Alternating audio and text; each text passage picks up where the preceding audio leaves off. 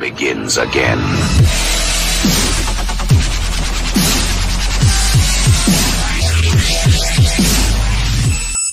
And welcome to the show. How you hooligans doing out there? Again, like I start off every show, don't forget to go over to hooliganbikers.com. B-I-K-E-R dot com. Check out all my editorials. That site is just lit up, man. The discussions over there is great. Great. Can't thank you guys enough. Also, HarleyLiberty.com. Don't forget your biker news every morning.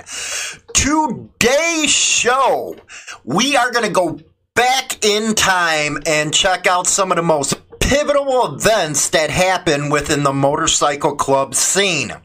Now, when I say pivotal events, I mean stuff that just lit up the news and lit up a lot of what we think about how can I say this? Uh, what these new jacks think bikers are about and where they got their reputation, all that type of stuff. That's the stuff we're going to cover. Today we're going to cover the Rock Machine and the Hells Angels during the Quebec War. Boy, if you were around in the 90s, you heard all about this stuff. And I know all my Canadian audience knows about this war. Now, why am I talking about something that happened up there? Well, it just goes to show you the type of mentality that was happening in the 90s. Now, you had the big Quebec War, you had some stuff happen in Australia, the Milperra exa- uh, uh, massacre that happened in the early 80s between, I believe it was the Comancheros and the Bandidos. If I'm wrong, don't kill me on that. I got to look it up. I'm just going off the cuff here. Then, of course, we had some stuff going here in Chicago and all over the place but it was a mm. different time in different places than it is now. And you'll kind of see how things have changed because a lot of people get culture shock over about something that happened in Waco per se. Now it was awful, but it is isn't as bad as it could have been back then.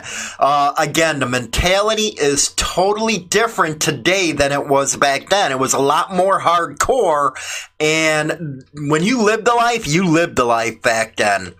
So let's get to uh, the program, and uh, don't forget, man, shoot your comments uh, below in the uh, show notes and all that good stuff. Let me know what you guys think about this. Again, this is going to be one of our first series in uh, the history of uh, what's happening in the club scene, man. Montreal Gazette and they're talking about, uh, you know, it was the 25th year anniversary, uh, July 13th of this year, when everything started. Uh, on July 13th, 1994, in the aftermath of the ultimatum issued by the Hells Angels, three men walked into a motorcycle shop and killed Pierre Doise. Uh, again, my French stinks, so give me a break, okay? Anyway, you know, you'll see a little bit of the surveillance video back then. This was July 20th, 1994. And what happened in from my understanding anyway, in Canada was the HA gave all the freaking clubs, all the dealers that were dealing some stuff up there an ultimatum buy through us or face the consequences. So what happened was the Rock Machine formed and what was also called the Alliance. Now, they didn't wear regular patches. Half of them didn't even ride bikes. What they did, they wore rings with the eagle head on it. And that's how you were able to identify them, was with them rings. But the Alliance and the Hells Angels went back and forth killing each other, and it was pretty bad up there. Uh, it goes on to say the Quebec Biker War was already hatching, but it started from July 13th because that was the first murder. Uh, again, the guy named Pierre in his Harley shop, and after that, it was clear the war begun. Norman, a former rival of the Hells Angels, testifying in court in 96 after becoming an informant in a murder conspiracy case. And uh, he, the, it talks about the three men walked into the shop and they killed uh, Pierre. Dos was a 34 year old member of the Hells Angels support club called the Death Riders, was working in this custom cycle shop when the three men whose faces were hidden by masks and motorcycle helmet called out to him twice to make sure they had the right guy. They proceeded to pump at least 16 bullets into him, who was taken to a hospital and declared uh, dead hours later. You think with 16 bullets? Uh, the murder received little media attention, but to many people involved in the drug trafficking in Montreal, a very clear message had been sent. In the months leading up to his death, the Hells Angels issued an ultimatum. With very few exceptions, anyone dealing drugs in Montreal will have to buy from them or else. Now, right there is where a lot, and this happens in the United States too, but uh, incidences like that war happening up in Canada and some of the wars down here that's what gives the media their freaking juice to go after clubs is what happens in the past.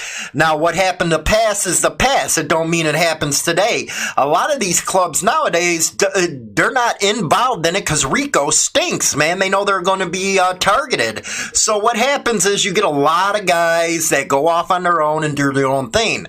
It wasn't like that up there, at least in Canada in the 90s. It was uh, some gangster stuff happening out there.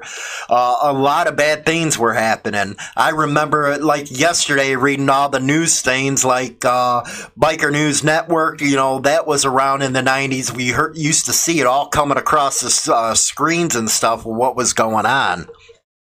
Several leaders of criminal organizations opposed the ultimatum, met weeks before the dude was killed. They decided to band together and form a group they called the Alliance. The Alliance's disdain for the Hells Angel attitude touched off a conflict that continued until 2002 and resulted in the deaths. Now, get this resulted in the deaths of more than 160 people, including several innocent victims. Again, I told you this was no joke up there. Yeah, you might get four, five, six, seven, uh, maybe all the way up to 10 in a war uh, spread over time. But this right here was over, what was it, uh, almost eight years, 160 people were killed? Wasn't playing up there.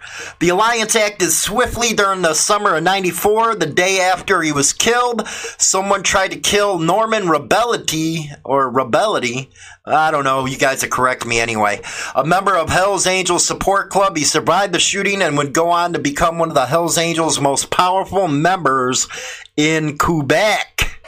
On the same day the attempt was made on his life, uh, uh Quebec announced they had arrested five members of the Rock Machine, one of the dominant groups in the alliance, after uncovering a plot to blow up the South Shore clubhouse of a Hells Angel support club called the Evil Ones. By the way, if any of these support clubs are still around or any of that, let me know, guys, from Canada.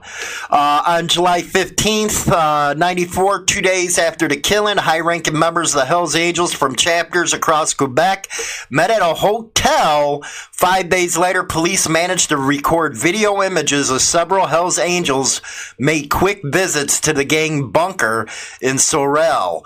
With the benefit of hindsight supplied, a member of the uh, Hells Angels who became a police informant several years later, the police learned the meetings were used to inform Hells Angels across Quebec that each chapter would have to take a vote on whether or not they wanted to take part in the war. And there you got Bo- Boucher or Bocher, whatever his damn name is, uh, waves to the police. And if you're watching this on YouTube or any of our video platforms, you'll see that. Uh, it goes on to talk about how he was uh, recorded in, uh, images of a guy named Mom. He was the leading member of the gang's Montreal chapter. Notice he was being filmed. He paused, turned the camera, and smiled as he waved the officers. And by the end of August, members of all four Hells Angels chaptered in uh, Quebec at the time uh, voted unanimously in favor of going to war. The vote spread the biker war across Quebec and meant the Hells Angels Montreal chapter had much more support than the Alliance. Uh, by 99, the Alliance was left decimated during the summer of that year. The Rock Machine became probationary members of the Bandidos, a U.S. based outlaw motorcycle gang that like the Hells Angels, had chapters all over the world. In the months that followed, the Hells Angels approached the Quebec Banditos and offered a truce. The peace officer had an agenda behind it. The Hells Angels in Quebec wanted to prevent the Banditos from expanding any further in Canada, especially into Ontario. During the fall of 2000, they used the truce as an opportunity to convince several members of the probationary banditos to defect from their side. Now, we're gonna, and that's when the Rock Machine officially joined the Ditos, is uh, on 2001. Now, that's when they were they're gone. But now, and I think it was 2010 through 2012, the Rock Machine came re-about, and now I hear they're a big force in uh, Australia, Canada, Europe. You know, you got a couple of them in. Uh, chapters in the United States, so they seem to be going on again. But there's the interesting thing. We just talked about the the Rock Machine. Some of the members transferring over to the Banditos. This, you know, this was written in 2016, so it would have been 2006 around there. There was the Bandito massacre and execution assembly line wiped out the entire Toronto guy chapter. Uh, it goes on to say nicknames like Whiner, Boxer, Taz, Little Mikey, Bam Bam, Chopper, and Crash they were all connected, whether as members, associates, or just hanger ons, to the Toronto chapter of the Banditos Motorcycle Club. On the night of Friday, April 7, 2006, some became murderers and others their victims in what remains Ontario's worst mass killing in modern times. Basically, they turned on each other. And that massacre right there can be the equivalent to it's not as set up as it was, but the St. Valentine's Day Massacre in Chicago. It was just a bloodbath. And let's keep on going on. The circumstances in which seven men lured eight bikers to a southwestern Ontario farm to be summarily executed sounds like something out of Hollywood, but it wasn't. Those uh, events were real, and both police and bikers say the Bandito massacre changed the balance of power in the Canadian underworld. They were orchestrated by Wayne Weiner Kellestine, a former president of the Banditos Toronto uh, chapter. He had become convinced that he could seize control of the U.S based biker gang's Canadian operation, a lucrative trade in methamphetamine. And yes, it goes all the way back then. And everybody knows I can't stand meth. It just kills the biker's uh, image. It's not what a lot of motorcycle club members are about. And it's not what a lot of one percenter bikers are about. But I got to admit, back then it was some hardcore stuff going on back in the 90s. Again, you know, I'll be honest about that. It was. But you still have a lot of people nowadays living off that reputation of back then when it's nowhere near the type of people in there now. Uh, he was arrested within days of the executions. Uh, an appellate court uh, called it the assembly line execution. Here it's giving you some of the, the people that were involved and killed. Uh, the self-styled no surrender crew didn't have a clubhouse of their own either. It is ran a lot different up in Canada than it is here in the United States. Uh, again, you guys from Canada can let me know what you're thinking about this. I know some clubs up there do not need motorcycles. Yes, you have a motorcycle club, but you don't need motorcycles. I think that goes back and harkens to the day of the Alliance when you had sporadic organizations joining this alliance, and some of them weren't motorcycle clubs. But again, you have a different culture up in uh, Canada, you have a different culture in Australia, you have a different culture in Europe than you do in the United States. What we might find messed up, they find as regular. So remember that when you're looking at this kind of stuff. Uh, then it goes in, and again, uh, they talk about the Nor- uh, surrender crew. The men joke, made small talk. Uh, but this was really a huge massacre that happened up there in uh, Canada. But now let's get to the modern day uh, rock machine. Uh, this was written on, let's see here, September 29th of this year. Uh, the they, you know, according to Seven News Australia, Canadian outlaw motorcycle gang Rock Machine expanded into Australia. So you can see that they're on a proper fitting and they're ready to go. They're expanding. They're doing their deals, the whole nine yards. Uh, Uh, there was re- recent arrest in South Australia confirming the Rock Machine Outlaw motorcycle gang. Again, this is the news. This ain't me saying it, guys, so don't get up my butt on it. An import from Canada has expanded into Australia. Among those arrested by SA police in the past few weeks have been men alleged to be the gang's local president and secretary. The alleged president, 41 year old Alexander Illich, has been charged with drugs and firearm offensive. Man, he's pretty young for a president. Anyway, the secretary, who is yet to be identified, has been charged with drug trafficking and will face court next month. Then it goes into the local arrest. You can see uh, all the stuff going on with the what they seized. Then it goes into the history. Australia has a long history of outlaw motorcycle gang imports. The Hells Angels were the first, bringing with them the family recipe for amphetamines honed in drug labs of California. Now, you know. Uh, I don't, you know what? I can't see drug labs uh, in Cali because the cost of transportation and all that, you wouldn't make no money on the other end of the pond, man. That stuff's local. Uh, it was the birth of an epidemic that has gripped the nation in recent decades. Next came the Bandidos whose first public uh, appearance was at the Milpalta Massacre on Father's Day 84. Now, you notice these dates, man, mid 90s, mid 80s, whole different biker back then, man. Those were the bikers when it wasn't cool to be a biker before the rub invasion and all that type of stuff kind of started changing opinions of what bikers thought of themselves no joke in the 90s and 80s, man. Uh, I, I would have to contend the 70s and 60s weren't as bad as the 80s and 90s. That's really when it started hitting hardcore.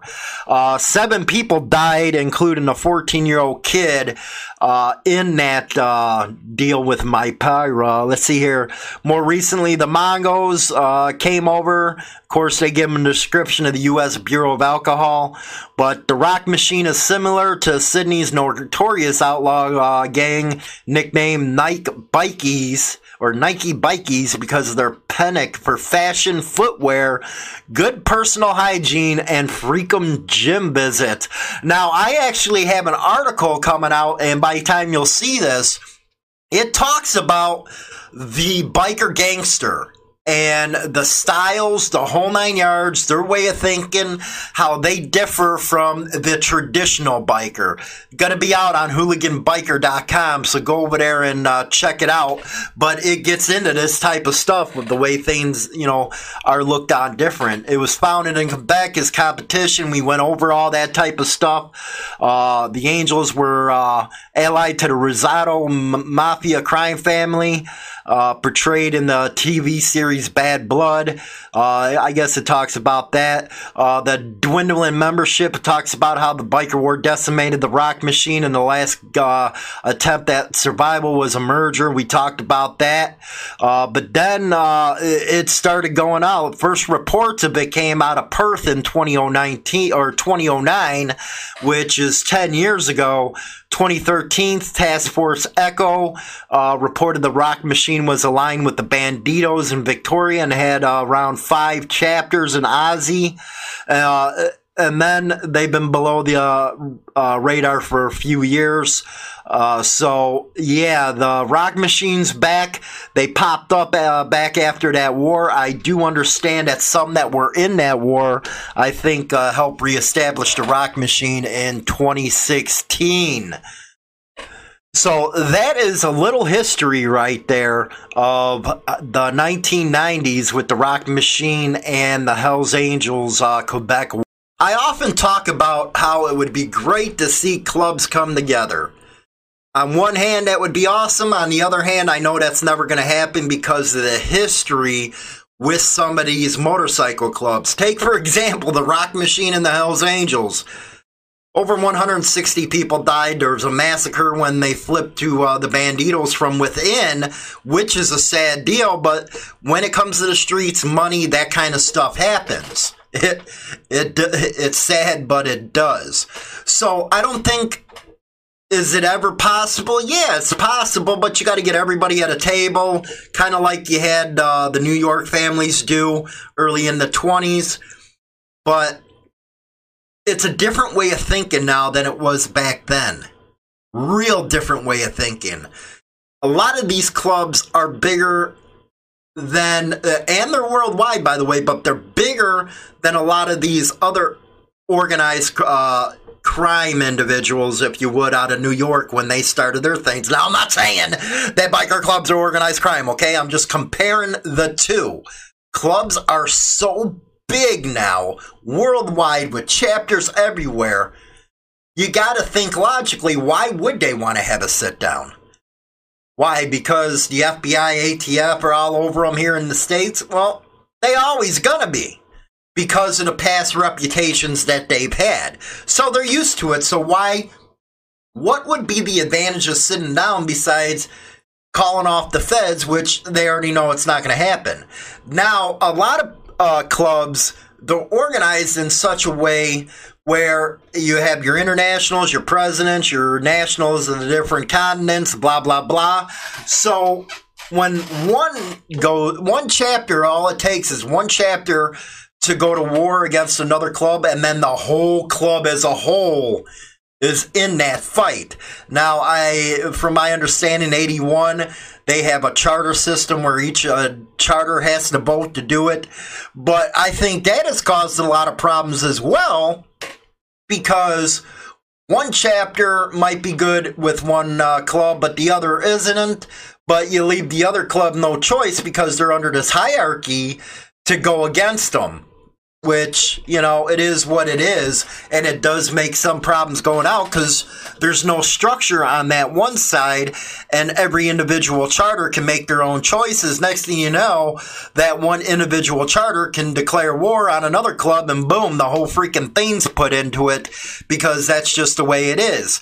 Now in uh, one of our next segments because i'm going to go through i think this history thing's important for everybody to understand uh, how it got to where it is today. And it's a lot more calmer. I cannot stress how much calmer it is from the 80s and 90s. Yes, Waco was bad, but I believe the police had a lot to do with Waco.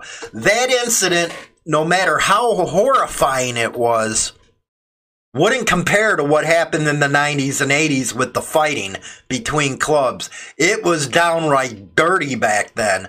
It was a whole different way of thinking.